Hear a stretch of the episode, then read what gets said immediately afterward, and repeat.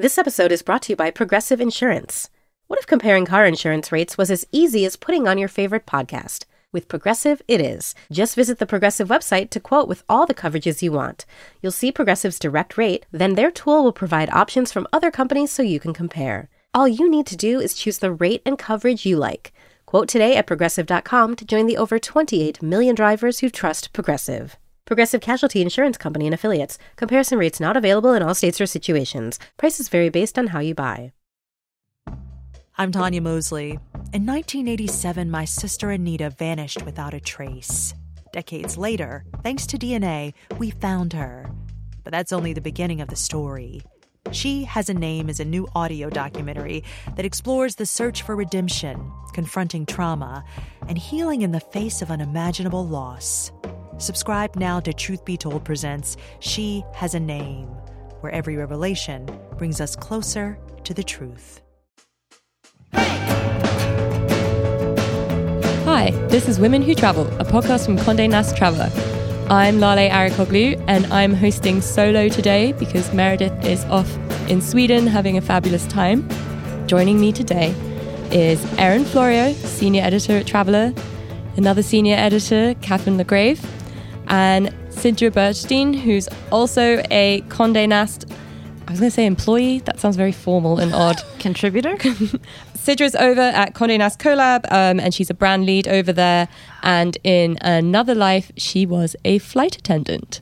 And we'll have lots of interesting insights for us today because we're doing a whole episode themed around the worst things we do when we're on an airplane the big no nos of air travel, all the things that drove Sidra mad as someone who had to be in the air or in an airport every day, all the things that we do that we might not like to admit that we do. And so um, we were thinking about how to do this podcast. We fielded the question out to our Women Who Travel Facebook group. And I have to say, I think it was the most vocal response that we've had since the group began a year ago. The comments were absolutely endless about the things that people go crazy about um, in air travel. Not too many people admitting their own bad habits. And so I thought it would be interesting to force us all to admit a few of our own misdeeds on the air. On the air. so I thought we could play a little game of Never Have I Ever. And I'm just going to read through it sounds list. like so much more polite in your nice accent. Not accent, but you know. Yeah, to no me one it's has just, an accent. Exactly. To me, it's just a voice. Sorry, derailed it. Go ahead but it is. It's my most valuable asset in America. And I figured I, I've pulled some of the ones that either were absolute classics or really, really made me laugh. And I thought I could go through and see who admits to what. And maybe we could have a little debate over some of these as well. So the first one that came up time and time and time again was gate hoverers. I've done it. I'm not going to lie. I've done it. I don't like it. I'm not proud of myself. I've done it. Catherine? Yeah, I do it too. Um, I'm proud of myself. Hey, I want to get on the airplane. It makes me nervous. It makes me feel better to stand closer, so I'm going to do it. Does it make you feel better though? Because I always think it does, and then you're up at the front with these nervous other people. Well, I don't want to not be able to bring yeah. my bag on board and I hover mostly because it becomes mob mentality and I trust myself more than I trust the yeah. other passengers who I don't know and they're all getting angsty and I need to save myself and I just need to do what I need to do and I am aware of my environment and the people I'm competing with. So I try not to, but they force me into it. And I'm going to be anxious no matter what. Like I feel like I'm more anxious sitting down watching more people get up mm-hmm. and like what Erin said, watching them and being like, "But what group are they in? I know what group I'm in. I should be up there, shouldn't I already?" And there's so always people who don't know what group they're in. I have to say, one of the really fun things to do at an airport is just kind of be a silent observer of the way people interact during this exact part of the boarding process. Because people do weird shit and they get, do shady shit, and people try to lie and like,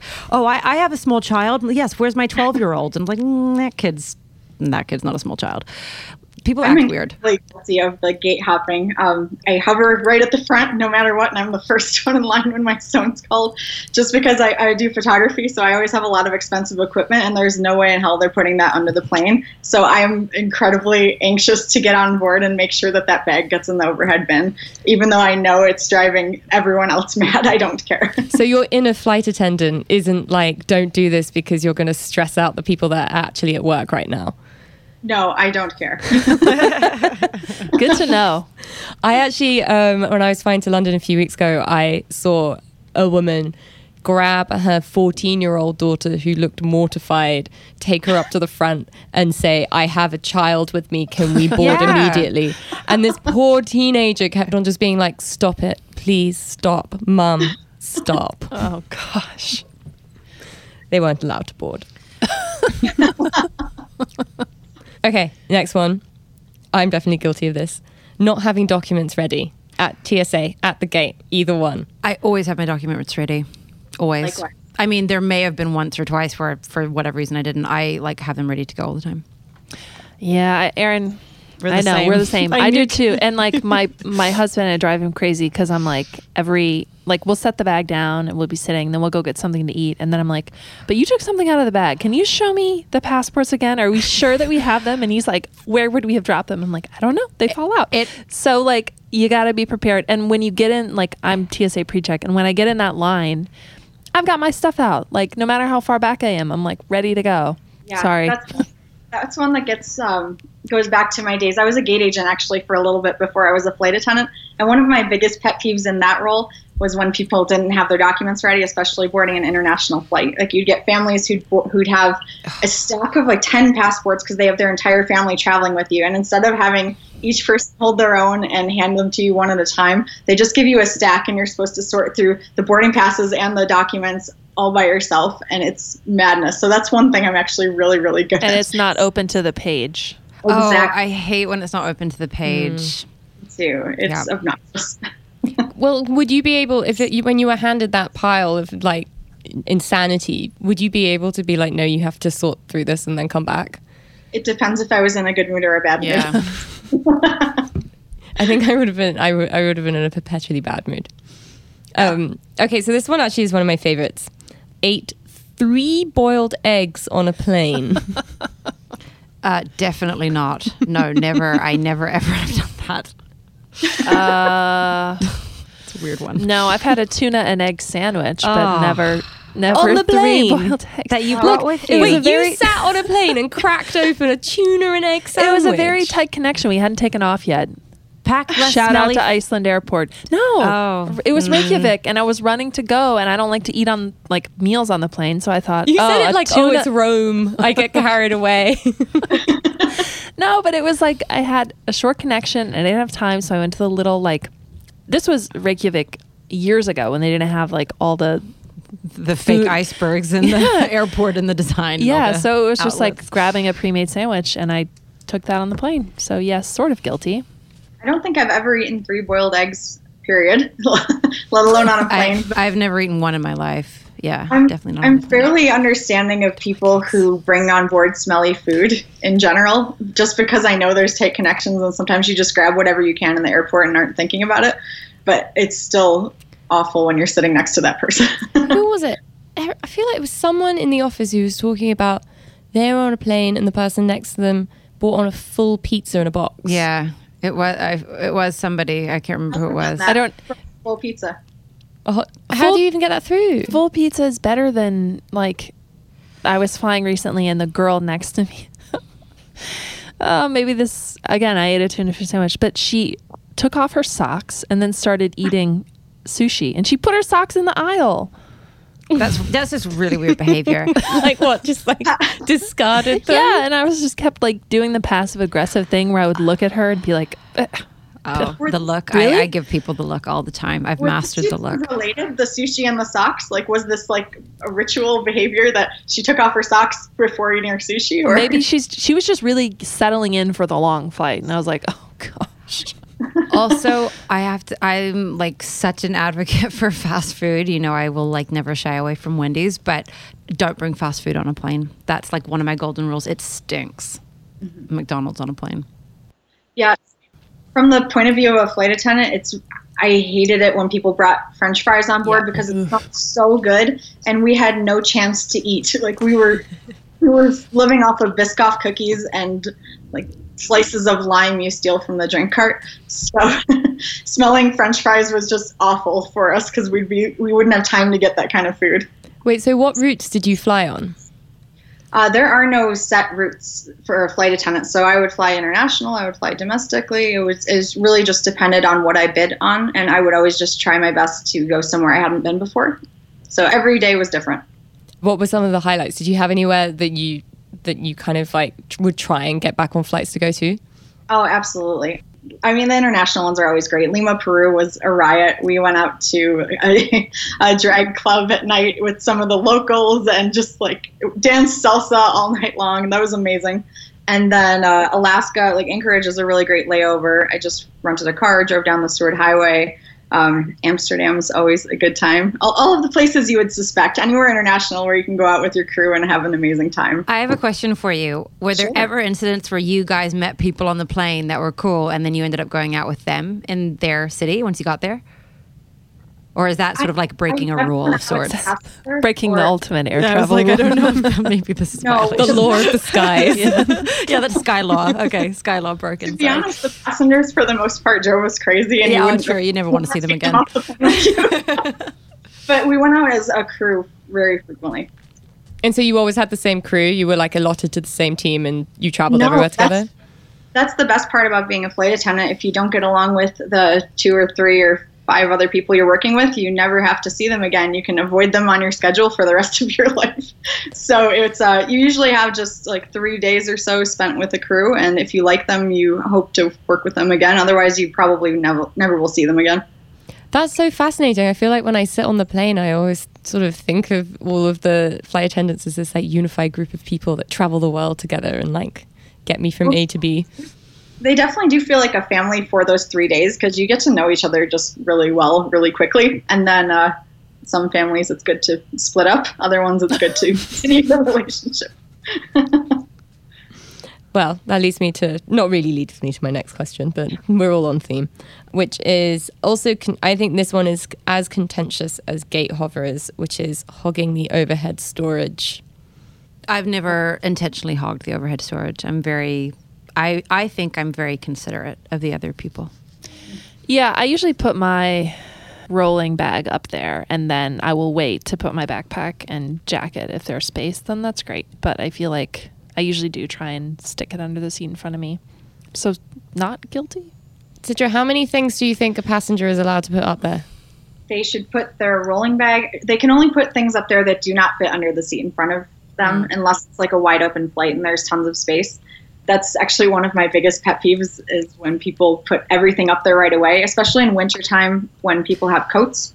They put their coats in the overhead bin, and the people in the back of the plane get stuck checking their bags because they're taking up so much space with tiny things which they could hold on to or put under the seats. That's that's a huge pet peeve of mine.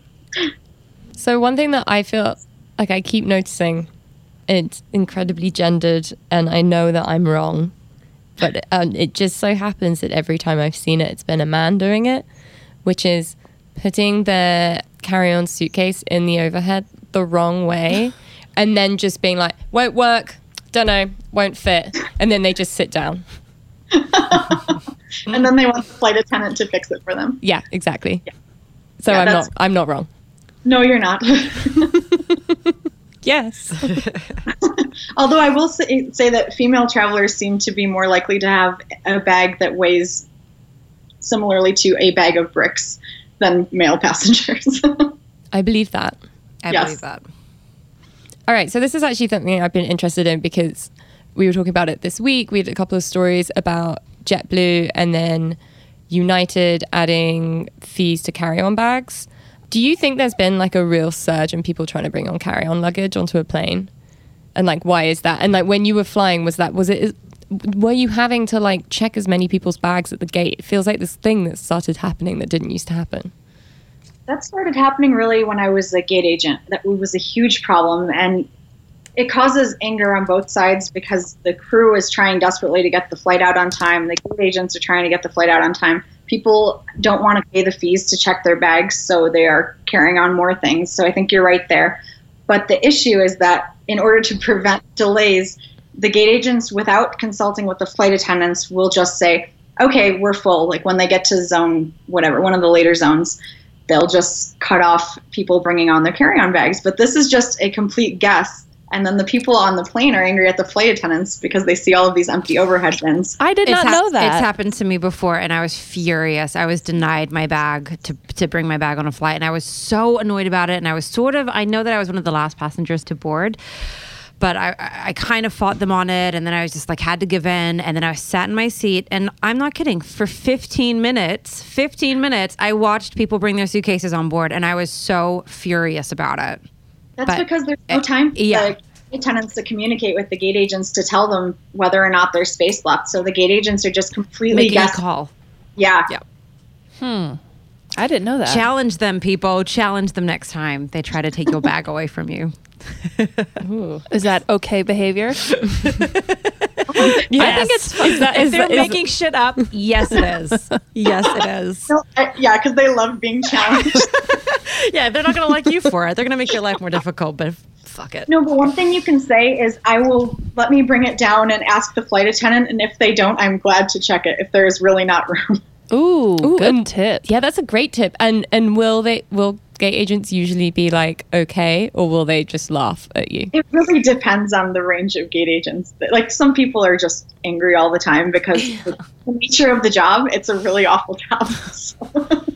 but uh, I think there are enough really friendly. If you get someone who's nice and smiley and seems to be a reasonable person, I say go for it. Why not ask? Do you think it's better to ask when they do that call for like, okay, we're full, bring your bag up, or is it better to like do it when you're boarding? And when you're boarding because they don't have time. yeah, They, they're so busy at that point. Yeah. So those announcements are like bullshit when they say volunteer. Usually, yeah. They usually plan on having to do that whenever they see that the flight is fully booked or booked almost to capacity. They're just expecting to, in the later zones, Yeah. decide on time and start checking bags. But every now and then, like if it really depends on the airport and the way they're running things, the flight attendants will actually call and say, We're full. That happens sometimes. So sometimes it is legitimate. So you can't expect to always challenge this as I know you're just making this up. This is bullshit. Sidra told me. Yeah, a, a flight attendant professional. Yeah. I actually like the lack of communication between the flight attendants and the gate agent I experienced a few months ago where I had my smart luggage with me and it went through TSA. I rolled it like past the gate agent. They like, you know, scanned my ticket. I boarded the plane. I sat down. I had my bag in the overhead. And then a flight attendant made me get off because it was a smart like a smart bag and take it off and go back to the gate and they had to get a screwdriver and take the battery out while everyone sat on the plane waiting. But it was just crazy because it was like I'd gone past the gate agents and they were fine, and then it was only when this when the flight attendant walked past the overhead bin and saw my case, they were like, "No, you can't have it." Hmm. I think that's a safety thing, isn't it? With Yeah, it the- is. It's like Yeah. a yeah. So it's like they should they should have removed the battery. Like it made sense, but my like walk of shame off the plane was not particularly enjoyable. Okay, on to the next one. Pajamas on the plane or in the, the airport. One woman in the group had very, very, very strong opinions against it. I've never worn pajamas on a plane or in an airport, and I hate when I see how many people actually do that. A lot of people do it. Or like Yeah. pants that I'm sorry, they're definitely pajama pants that you're wearing. I wear pajamas on the plane, but I change On the plane. on the plane. That's fine. And then do you change before the plane lands again? Mm-hmm. But I'm pretty sure I probably have also worn pajamas on a plane. Erin, come on! You flew when you were like two years old. You were wearing pajamas. I don't know that Guilty. I was. Guilty. I, I don't know that I was. I did. I definitely did as a kid. I, okay, okay. Under the age of five gets a pass. I'm talking adults. I'm talking people that are dressing themselves. Yeah. My parents would have put me in my pajamas. I'm going under the assumption that this woman was also talking about. Sorry, about guys. grown Thought we were talking about kids. Um, yeah, I, I, I dress comfortably. I'm not dressing up for my flight. I dress, I'll wear like black yoga pants and things like that to be comfortable and not at all, you know, dressy, but pajamas is where I draw the line. Boarding in pajamas is where I draw the line. I've changed into pajamas too. I like to live in a bit of a fairy tale and pretend it's still the golden age of air travel. So I, I try to dress nicely for flights, like nice but comfortable. But I really don't. I don't care that much what other people Where I can live in my own little world by myself. but I think I think pajamas might be a little socially unacceptable. At least in the airport, once you're on the plane, no one can see you. Who cares? but leggings are a good compromise, I would mm-hmm. say. Mm-hmm. What was the story of the like girl that wasn't allowed on a flight because she was wearing mm. leggings? Yeah. Oh yes, she I was remember. on a companion pass, wasn't she? She was. Um, that used to be the rule for a lot of airlines when you were traveling standby and you were an employee or on one of their passes that you would have to dress dress up like business casual at least. Mm. But those rules are mostly gone, so mm. I'm not sure if it was still in place or not for the, in that case. It's just hard because I also really like the idea of dressing up a bit when you're like taking a big trip because it just sort of like makes it feel like important and exciting and like I don't know, my like my grandpa would always wear a suit when he took the train from Wales, which was ridiculous but also kind of wonderful. But then at the same time, like sometimes like boarding a plane and sitting in economy can be one of the more degrading experiences of your life. Mm. And it, you, I, I just can't. I need, I need comfort. I need, I need it. Yeah. So is that a yes? You wear pajamas sometimes? I have a pair of like Uniqlo legging things yeah. I wear. No, I would say that that's a good point, though. If I'm flying first class, I'm far more likely to dress up. But if I'm in economy, the the more casual casual is okay. Agree. I actually um, I interviewed Jonathan from Queer Eye this week. Big moment, and he said that sometimes if he's feeling a little down and needs a pick me up, he'll wear heels to the airport, which I really enjoyed. Nice wow. tip. You know? That's impressive. And they're easy to get off in security. Yeah, it's true. Mm-hmm. Okay, which also taking your shoes off takes me to the next one, which is one woman wrote, taking your shoes off on the plane. Anything related to feet, bare feet, shoeless socked feet, feet on seats, bare feet on seats, strangers' feet. okay, so let me start by saying this is where me and Catherine part Break ways. apart. This yeah. is where we this is where we diverge. I put my feet on the seat. I put my feet on the seat rest. I'm to a point where it's visible and could quite possibly touch the arm of the person in the chair in front of me. I take my shoes off. I have taken my socks off, but I never walk around with my socks off. That's gross. I, yeah, I just can't keep my feet in my shoes and I can't keep them on the floor. And so when you put your foot up on the armrest yep. in front of you, yep, is All your flight. foot in a sock? Yeah, I like to think that it is. She's like, on my best days. no, it is. I'm not putting my bare foot up there. Even I, even I have a, a certain standard. Uh, but it's and it's not like for five minutes my foot's up there. Like my foot's up there all flight, all flight. And even I just can't sit with my feet on the ground. Have people I'm like the same way? Yeah. Ooh. Okay. Good. Twist in the tail. Sidra. No, I, am exactly the same way. I'm really uncomfortable in shoes, in so- in socks. I'll take my socks off. I don't care. I I can't have my feet below me, like like on the floor. I always tuck them under me. Me too. I'm sitting with my feet underneath me right now. Same here. I'm sitting like Indian style. So I completely agree. If I want to be comfortable on the plane, I need my shoes off but I agree I won't walk around without socks on on the plane. That's that's where it takes it a step too far, but I need to be comfortable. I also think they're encouraging you to take your shoes off the way they give you those disgusting disposable socks. Actually, I agree with that. There's an expectation that you're yeah. removing your shoes. Wait, are we talking about the socks like in business and first class? No, no the like economy. awful ones in economy. Wait, they give you socks? Virgin yeah. have these like bright, oh. lurid red. Uh, yeah. Oh, I Catherine's like, oh, I've never, I've never been I've never economy. flown economy. no, I've never gotten free socks in economy. But hey, I well, haven't they, either. They don't do much. Then, and they definitely are like one like single use only.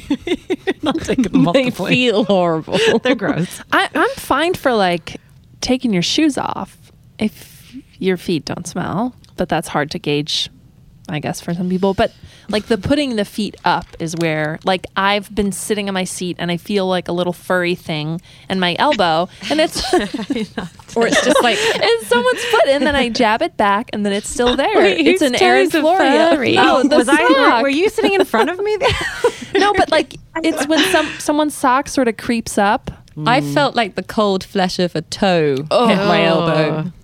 I love worse. that you said you jab it back because I've definitely done that with people where I get into a bit of an elbow yeah. jabbing contest with people. and I have long legs, so I understand the urge to put your feet up. I don't know. But and I usually just can like stretch them out. I have had the thing where I stretch my legs out and I'm like hit the person's feet in front of me. I mean, I'm quite tall. You yeah, know what I'm saying? I've never had that problem. Like where I'm like scooting way down, and then I'm like, oh, brick wall. That's someone's feet. I've had the person behind me do it to me. Oh, okay. Not my little feet. You'd be like sliding on the floor trying to scoot your feet. Might there. be more comfortable. Yeah. I actually was guilty. I think it was the first time I ever took a long haul flight, um, which was from London to the Caribbean. It was about eight or nine hours. And um, I was so unbearably uncomfortable and like didn't have any of my like like plane tricks or any or like anything to like make things comfortable. And I was like 15 that I like I was guilty. I took my socks off. I put my foot up on like someone's footrest, and then this very angry woman grabbed my foot, like with her whole hand, Ugh. and shoved it my foot back, and I was shamed. Never did. Never, never done, done, it again. again. Maybe that's the maybe that's the solution. Publicly shaming.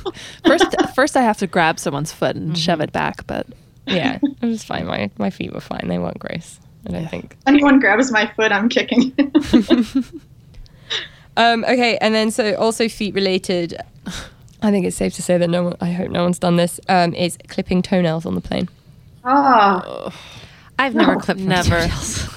No. I've done nails. My, I've done my nails and been told off by the flight attendant that you oh, can't. Oh, Erin, yeah. That you can't open nail polish on a plane. you would think. I didn't think about it, and so I stopped. Like well, these people will be fine. It would have been like.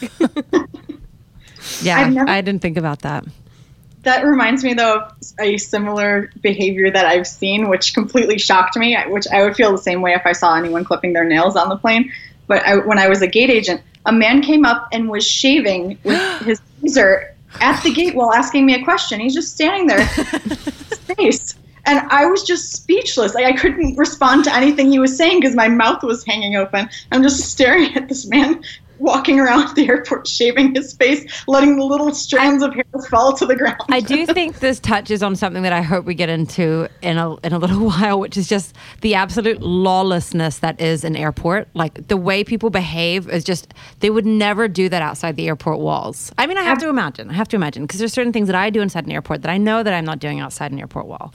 And mm-hmm. oh, yeah. to tell, it's not that exciting, but it's you know, there's something about like it's like your life is in limbo when you're in an airport. Like it's really just a holding place for people, right? And and it makes people do things they wouldn't normally do. Like I imagine that man isn't walking into a bank shaving his face. You know what I, I mean? I hope not.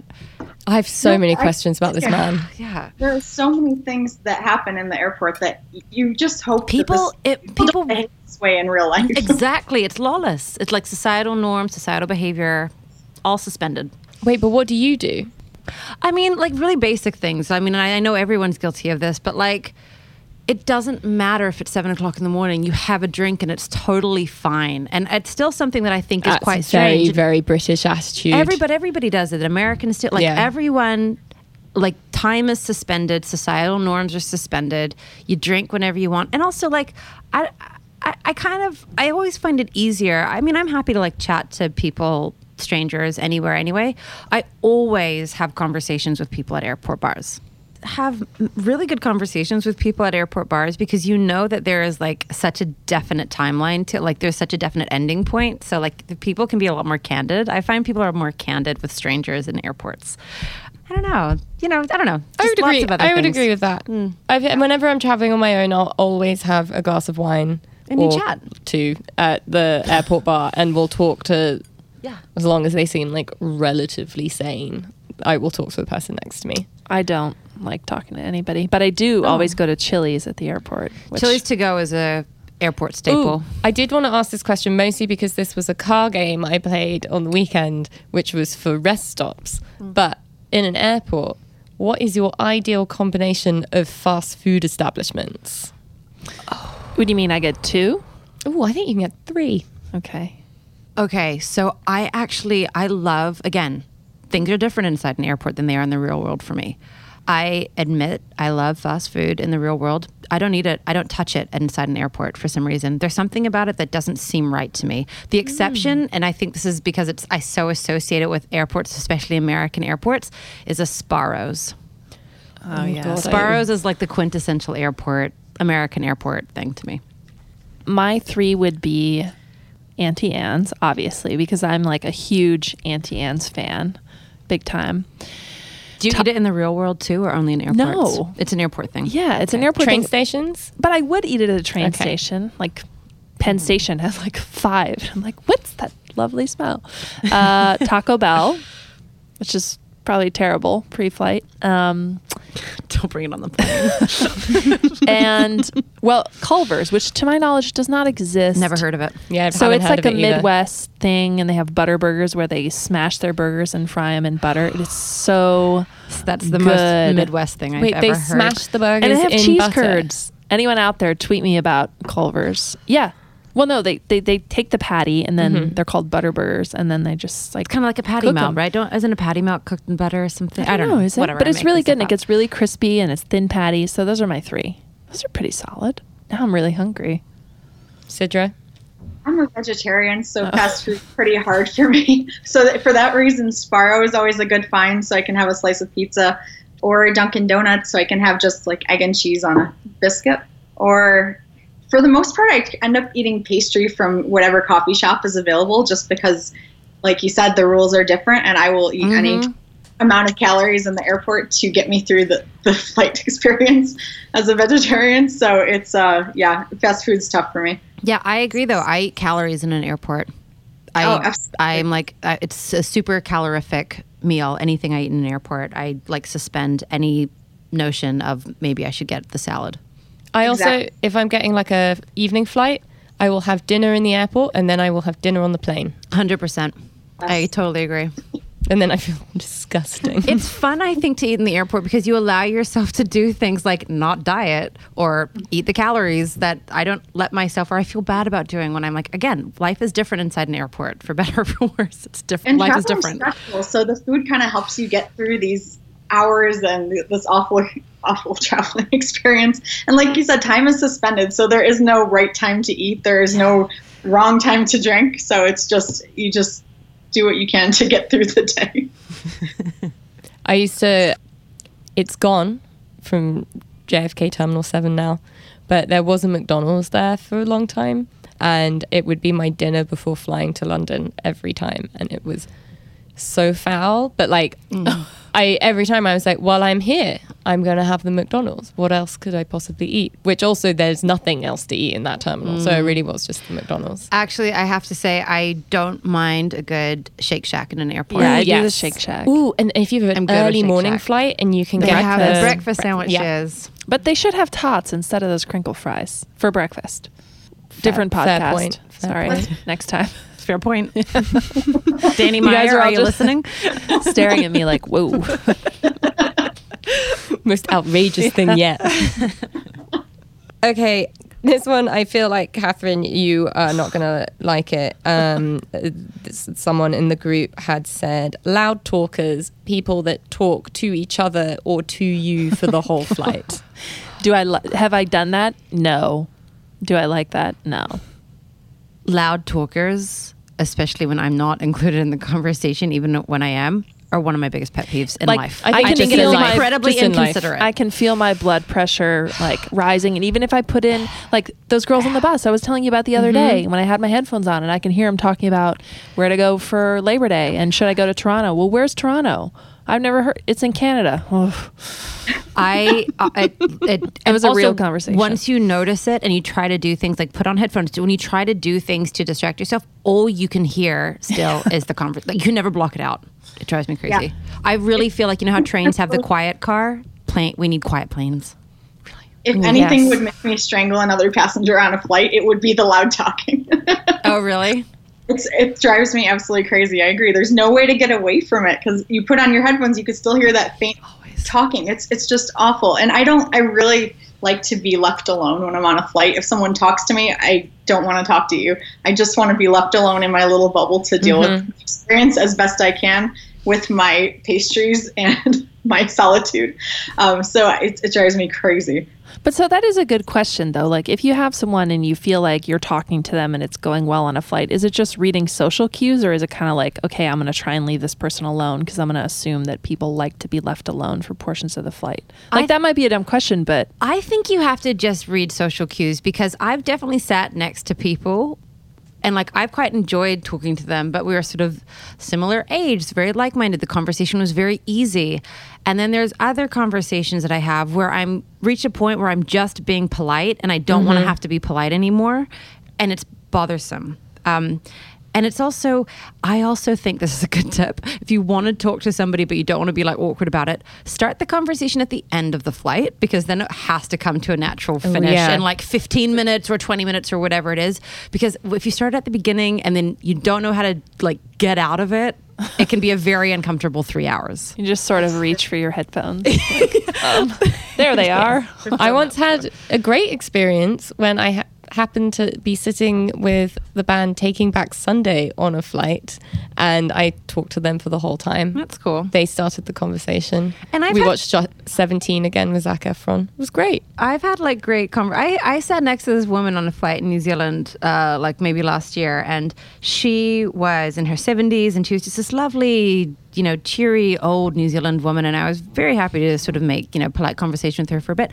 And she was telling me about how she, the time she was a cocktail waitress in Auckland in like 1960 whatever, and she served the Beatles, and, and it was like a fascinating anecdote, and I will always remember that. So you can get some cool. Yeah.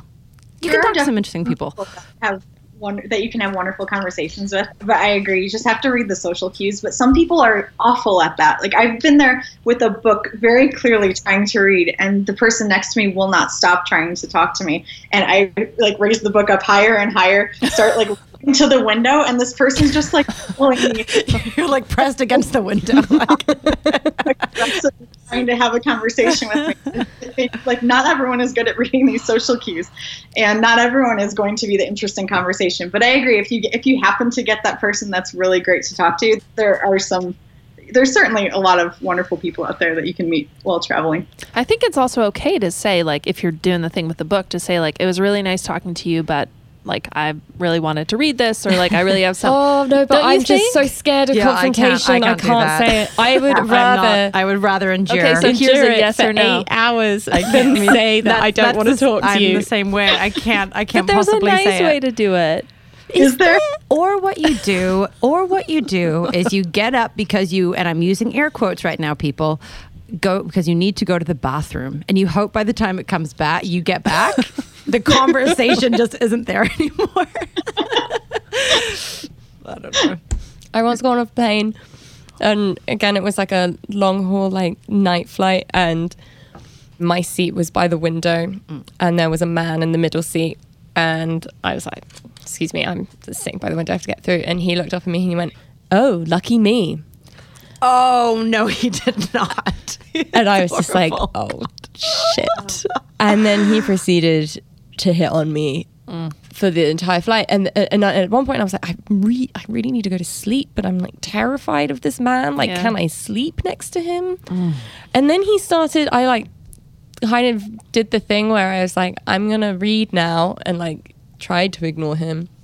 And then to get my attention, he kept reaching over into my like seat pocket in front of me and taking my magazines out, opening it and asking if I thought like different women in the magazine were attractive. And I was like looking up at the flight attendants, like screaming with my eyes, and like no one did anything. It, it was terrible. It was horrible. Oh, that's so uncomfortable. Yeah, so that was so that was my ex- my extreme mm, experience. Mm. Sorry to bring a downer on the conversation. no. it happens oh yeah, this is something I really hate. Like makes my skin crawl. People also do it at the end of movies, which is clap your hands when the plane lands. See, it just confuses me because I'm like, I'm sorry, did you not think we were going to make it? It seems to me like it's a sign of like relief and job well done. And I'm like, wait a second. Are, are, you all I mean, I'm I'm happy we made it too, but it makes me think that they didn't know we were going to. And I find it really strange. I don't like it. I think it's weird. It's a European thing that has been, uh, uh, that I see happening more and more frequently in America. I swear it never used to happen in America. And now it, it doesn't really happen here. It's yeah. more in Europe, but I see it here now too. And I'm always just like, it, I just find it confusing. Also, were they sat on that plane the whole time being like, oh, I don't know if we're gonna, will I get there?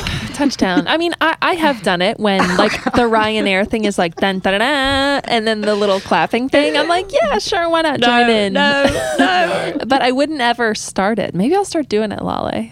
Starting No. it up in the U.S. on a Southwest flight. Just start Catherine is looking less and less likely you and I are actually going to be traveling. Yeah, I'm never I'm sitting next to you on saying a plane. I've done it. I don't get the point. Okay, so yes and Yeah. no. Ooh, as a seen- flight attendant, did you appreciate the applause? I'm, al- I'm always for a good celebration, so it doesn't really bother me. Like it makes things more festive, I guess. But I've really only seen it in the U.S. when we've been on flights where I understand they didn't think we were going to make it Oh, because there was like, things like that, and then I feel like applauding a bit too because you're like, oh, I was actually a little nervous too. But in the usual cases of just an average flight, I don't really see the point. Sidra, I have a question, and this is going to tap into my deep set fear of I don't like flying. I'm a nervous flyer, even though I fly all the time. I often wonder what it's like for the trained crew and the personnel during especially touch and go sort of situations or when there's extreme i mean first of all as somebody who really understands flying better than most passengers does turbulence make you nervous ever Not in general. I had to deal with turbulence very regularly, but I did have two cases of extreme turbulence. One where I was thrown to the ceiling and I was off work for a couple of days because I hit the ceiling. So that case was kind of scary, but it was, uh, I don't know, you just get used to it. It's just a regular part of flying for the most part. You will just go on about your job and you kind of become like a mountain goat with this really great balance. So you're walking around the plane feeling very confident about yourself. I guess my question is at what point does uh, I'm the trained member of the crew that needs to be able to keep a level head and help people in case of an emergency? At what point do you lose that and you become a human again and it, you're also scared and you're unable to fulfill those duties? I mean, did you ever sort of feel like that line was becoming blurred if you ever had to engage it? I, I'm always curious how the how the flight crew is also expected to keep their cool in an emergency. I was actually shocked at how quickly, I'm going to kind of go with the reverse here, how quickly I went into the mentality of I'm a professional, I've got this under control. Because as soon as I was out of uh, the three months of training, my first flight, you get on there and you just feel very in control of the situation. You have confidence and you have, you just, you've, you've been through really extensive training and these really stressful dr- emergency evacuation drills in simulated environments. And so you, when you're on the plane, you are on duty you feel ready to handle any situation. And I felt like even that time when I hit the ceiling, I wanted to cry so badly, but I jumped up and I started smiling and mm. comforting the passengers and telling them, it's okay, I'm fine, I'm fine. And I mm. was smiling, it's like crying inside. And I sat down in my jump seat across from all these other passengers, and the turbulence was so bad that everyone's drinks hit the ceiling. Like, had they not been buckled in for landing, Yeah. they everyone there would have been a lot of injuries but and it was really sudden turbulence. We weren't given any warning by the pilots in this case so which is why you should always buckle your seatbelt when you're in the in your seat like the like the flight crew tells you. There's my little safety tip while we're while we're here. Um, yeah so I, I just it's it's just ingrained into you. And i think there was only one time where i i felt inside like i was actually getting nervous and that was when a smoke alarm started going off on the flight and i did smell some smoke because that's a terrifying situation. It all worked out okay. However uh, that was the only time i felt nervous but i was still projecting complete calm to the passengers because that's the last thing you need if something is going on as a plane full of panicked people. Yeah. There was um, recently I was on a plane and um, suddenly there was all this yelling and banging on the um, like toilet door because someone was vaping in there. Oh gosh. oh I was. that probably happens a lot these days I well, that's what I was thinking. I was on an airplane once when the dude sitting next to me got up and smoked a few drags of a cigarette in the toilet. Like an like an like a, A, a proper cigarette. I mean, this was like this was well before vaping. Was this was when I was twenty years old or something? I remember I was flying back to the states from New Zealand, and I was sat between this like. This was actually an instance where it was fun to sit next to strangers. I was like, there was a British guy on one side, and there was a Kiwi guy on the other side of me, and the three of us just drank and had a great time for like twelve hours. And the British guy was a very, very nervous flyer, and he was drunk, and he had to go to the restroom and smoke a few drags of a cigarette. Like, how many times? How often can this happen? You know, I It must happen all the time. Okay, well, we're getting towards the end now. Um, this is another thing that actually drives me insane, which is when you're going through security and the people in front of you do not stack up the security trays oh, and they just crazy. leave them all there and then everything gets backlogged. And i'm always the person that like huffs and puffs and makes a big show of tidying them all up and putting them in the thing so i can get my stuff. Yeah drives I, me nuts. I do the same thing. I always like feel it's like my civic duty and i want to get like the the the gold star that day with yeah. the airport and then I like people. smile at the TSA and they don't agent. give a shit. Yeah, no, they they're pissed off anyway. No, I yeah. just leave them. so, Catherine's like, I want to watch the world burn. I'm just like, it's your job, not mine. No, I feel a sense of duty too. I always I stack them up. All right, so I'm out on this one, but hey. Which also wasn't there a study that came out this week that the trays at security are the dirtiest parts of an airport? Yep dirtier than the toilet seat. Even uh, better reason not to touch them. That's true. It does make you not yeah, want to touch them. Actually, maybe I won't stack them. But now. it's because people put their shoes in there, and you know what? Is on the bottom of people's shoes. Oh, Stuff that fair. is dirtier than a toilet seat. like that's that's where I think most of the viruses are coming from. It's the shoes. That makes sense. I actually hadn't made that mm-hmm. connection. I just thought it was people's hands and was it's deeply horrified. One more, which is really just for the benefit of Catherine, which is eating my weight in Auntie Anne's eating my weight? Yes. Yeah, that's what I do. Every Wait, time. Wait, what's the question? Yes or no? Guilty? Just guilty. Guilty, totally. Yeah. I love Auntie Anne's. Never have I ever. No. Never done it. Sidra? I've had one. I don't think I ever want more than one. It's a vegetarian though. option. Yeah. It Delicious. Very healthy. I'll even bring it on a plane. But that is another question. Do you take your trash off the plane or do you leave it? This oh. is one I'm curious about because I'm like, I like the turnaround time between flights is like very quick. Mm-hmm. I don't know, Sidra, chime in here. If they clean them, like, you know, it's ideal that they clean them between oh, every yeah. flight, but like, what? I said leave your trash. Yeah, there's there's a cleaning crew that comes on between every flight, unless unless you're on one of those tiny little planes. Then it is the, like the connection carriers. Those flight crews are responsible for cleaning the plane themselves if you're on a big plane, it's fine to leave your trash. They have a cleaning crew coming on. But if you're on one of the little connection carriers, it's probably a big help to the flight crew to take off your trash. Or at least be, t- be tidy about it. Don't leave like a pile of Cheerios on the floor like families with small children are wont to do. Also, most of the time when you're on a plane, there is um, someone comes along with a trash bag and asks if you want to put trash in there at some point. Yeah, I read that this. Sorry, Lale, I keep asking these questions, but I read that there was a story recently about people were annoyed or flight attendants are annoyed if they go back like by with the trash bag and then you ding the didn't we have a debate about this? Oh, like oh, the ding, dinging, using the, the, dinging. the dinging etiquette. Yes. Ooh. Actually, this is a big topic, I think. But anyway, please finish your story. No, yeah, but then I want to get story, but dinging. it's like I ding. Mm. Yeah, but that's when it. do you ding? I've never dinged. I usually I usually do it if like someone is sleeping next to me and I can't get out or like they have a light on or I have a question I don't want to disturb them or I've been sleeping. But usually like I feel like maybe this is the wrong thing to do. I'll usually go up and like go back in the galley and be like, "Hey, can I have a drink?" Is that wrong to interrupt them when they're I don't know, you you guys tell me what you do. I had a conflict, an internal conflict semi existential conflict on a plane not long ago. And I did write this in when we did this debate. And I and it still haunts me. And Sidra, I think I, te- I got in touch with you for validation that it was an okay thing to do. Where I was on this flight and it was a horrible flight and it was really long and I was flying from Johannesburg to Rome and I was in the window seat and the person and it was a nighttime flight and the person next to me was asleep and the person next to that person was asleep and there was just no way I was getting up. I was getting out. Like no way. Oh, that's and I really wanted a second cocktail I wanted a second gin and tonic. And I was like, can I ding for a gin? Or can I not ding for a gin? Is that inappropriate? In the olden days, you definitely could have done hundred percent. On the olden days, they would have been coming by with a martini card and offering me my second drink. Let's be honest. And I went back and forth, and then of course, the gin was more important than my manners. So I dinged and I said, Can I have a gin, please? Like a fucking asshole. And they brought me my gin. I felt so rude, but I just really wanted it. And yeah, I, I, still clearly I'm still not okay with what I did. I don't think that's rude, but that's just me. Did you miss the drink service, or you just wanted another one? It was it was second uh, drink, so I, yeah. I got it. I got it fair game when they came round. I just wasn't ready to stop drinking, and then I was like, well, maybe they want something to do. They're bored back there, right?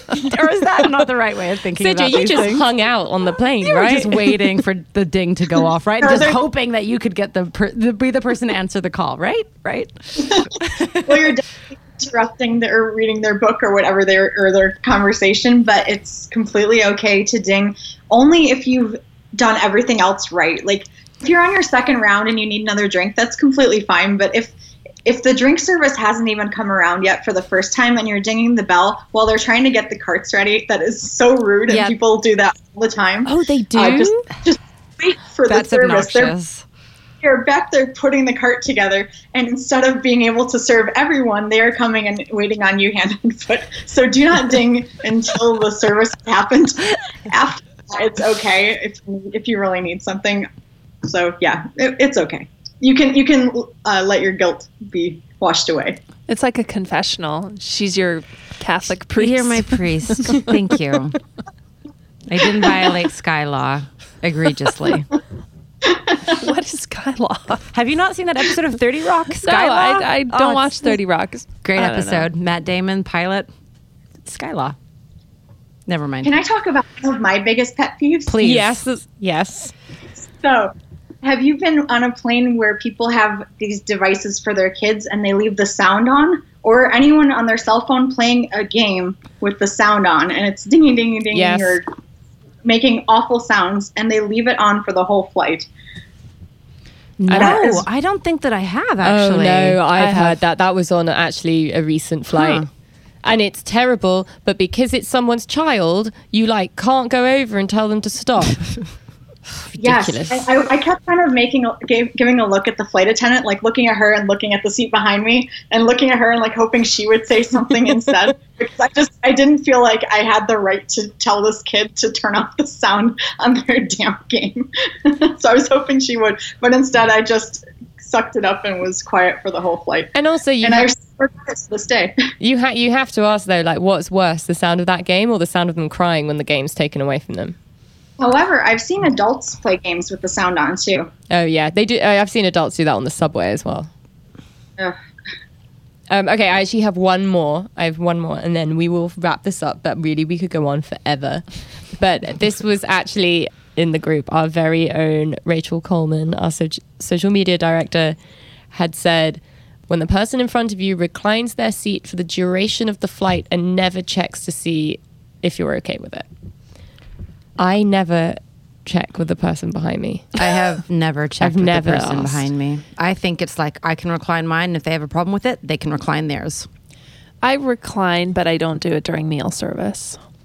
No, during meal service, the flight attendants even tell you. you Yeah. But yeah, shouldn't, I uh, mean, I don't check because I agree with Erin. If you don't want me to recline, take that function away from the seat. yeah. I don't check, but I do go back slowly, and that's one of my biggest pet peeves. Is have you ever been working on your laptop Yes. on the plane, and then they slam their seat back into you, and you, your laptop almost breaks. Or your It- gin and it drives- tonic. Gin Yeah, and tonic goes gin and flying. tonic. Then you have to ding for And another then, one. to, and then you have to ding for another one. it's very controversial. So it's completely okay to. I would say it's okay to recline your seat. Just do it slowly, and don't slam into the person behind you without any warning. Um, well, lesson learned, everyone. Mm-hmm. Um, and I think at this point we've probably exhausted the topic, but I could talk about it for three more hours. no, I reckon we should have, do a part we've- two. we've There's got I think so we should many do, things. I think that we should do a part two. All right, well, I- we'll field it to the group. okay, great. Well, where can everyone be found on social media? Sidra? I'm at Sidra Photography on Instagram, S I D R A, and Sidra Montreal Photography on Facebook. Catherine? And I'm on Are Twitter. you checking your handle on your No. phone? I'm. Who am uh, I? No, everyone's so mean to me. I'm on Twitter at KJ Lagrave. I'm on Instagram at Erin underscore Florio. And I'm on Instagram at Lale Hannah, and you can find Women Who Travel on iTunes and all your podcast listening platforms and all those things. And we'll be back next week.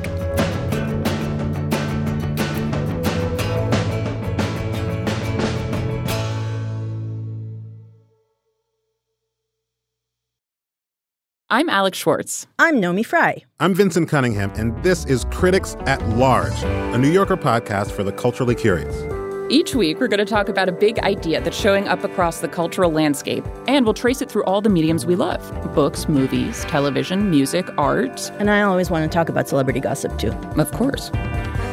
What are you guys excited to cover in the next few months? There's a new uh, translation of the Iliad that's coming out, Emily Wilson. Oh. Really excited to see whether I can read the Iliad again, whether I'm that literate. I'm, I mean, the jury is out. I can't wait to hear Adam Driver go again in an Italian accent in Michael Mann's Ferrari. he can't stop. I mean, and and bless him. I can't wait. Molto bene. Molto bene. we hope you'll join us for new episodes each Thursday. Follow Critics at Large today wherever you get podcasts. You really don't want to miss this. Don't. Don't miss this. Don't miss it. See you soon. I'm Tanya Mosley. In 1987, my sister Anita vanished without a trace. Decades later, thanks to DNA, we found her. But that's only the beginning of the story. She Has a Name is a new audio documentary that explores the search for redemption, confronting trauma, and healing in the face of unimaginable loss. Subscribe now to Truth Be Told Presents She Has a Name, where every revelation brings us closer to the truth.